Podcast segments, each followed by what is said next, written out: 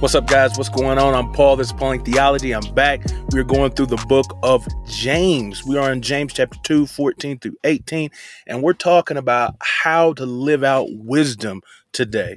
We're in the wisdom book of the New Testament, James, as we've talked about, and there's three things that he goes over. And today, one of those things that we're going to be studying is wisdom. And we're on that famous, uh, we're on that famous verse Faith without works is dead. So let's dive in, see what it has to say, and see how we take it in context. What it's saying, guys. So if you haven't read 2 14 through 18, go ahead, stop the tape right here, check it out, read it, come back. If you have, let's go and dive deep, guys. So, what is James saying? Literally, what are the words that James has said to us? Well, it says, What good is it, man, if uh, a person says that they have faith without works, man? He's like, is that faith able to save him? And then he gives an example. So first, he says, faith without works. Is it able to save him? That's the question.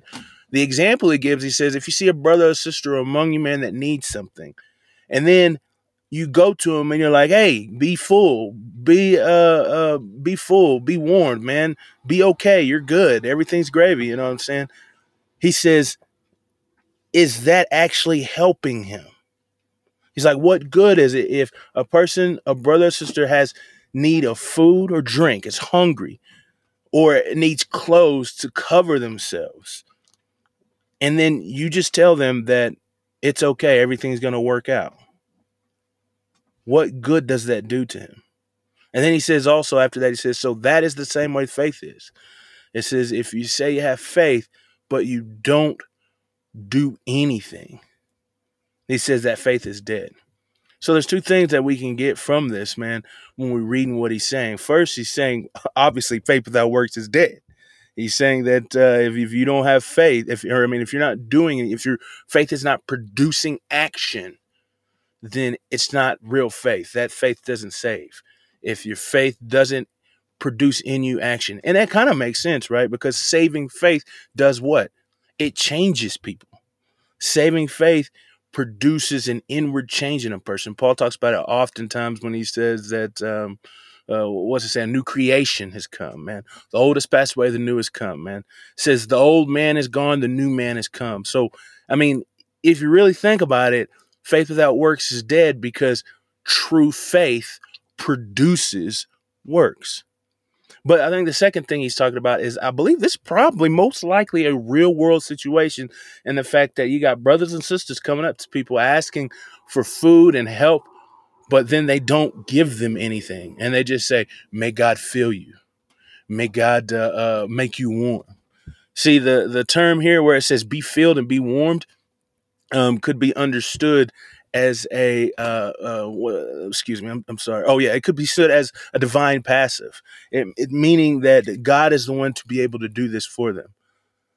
And i think james here is saying that practically as brothers and sisters we are the hands and the feet of jesus to provide for those people. Okay? So when he's saying this be filled or or uh, be warmed those are divine passives saying that um, um, God is to, to be able to do that for them. But James says that this isn't how it works. It's that we, as the people of God, need to be helping to feed and to clothe people in need.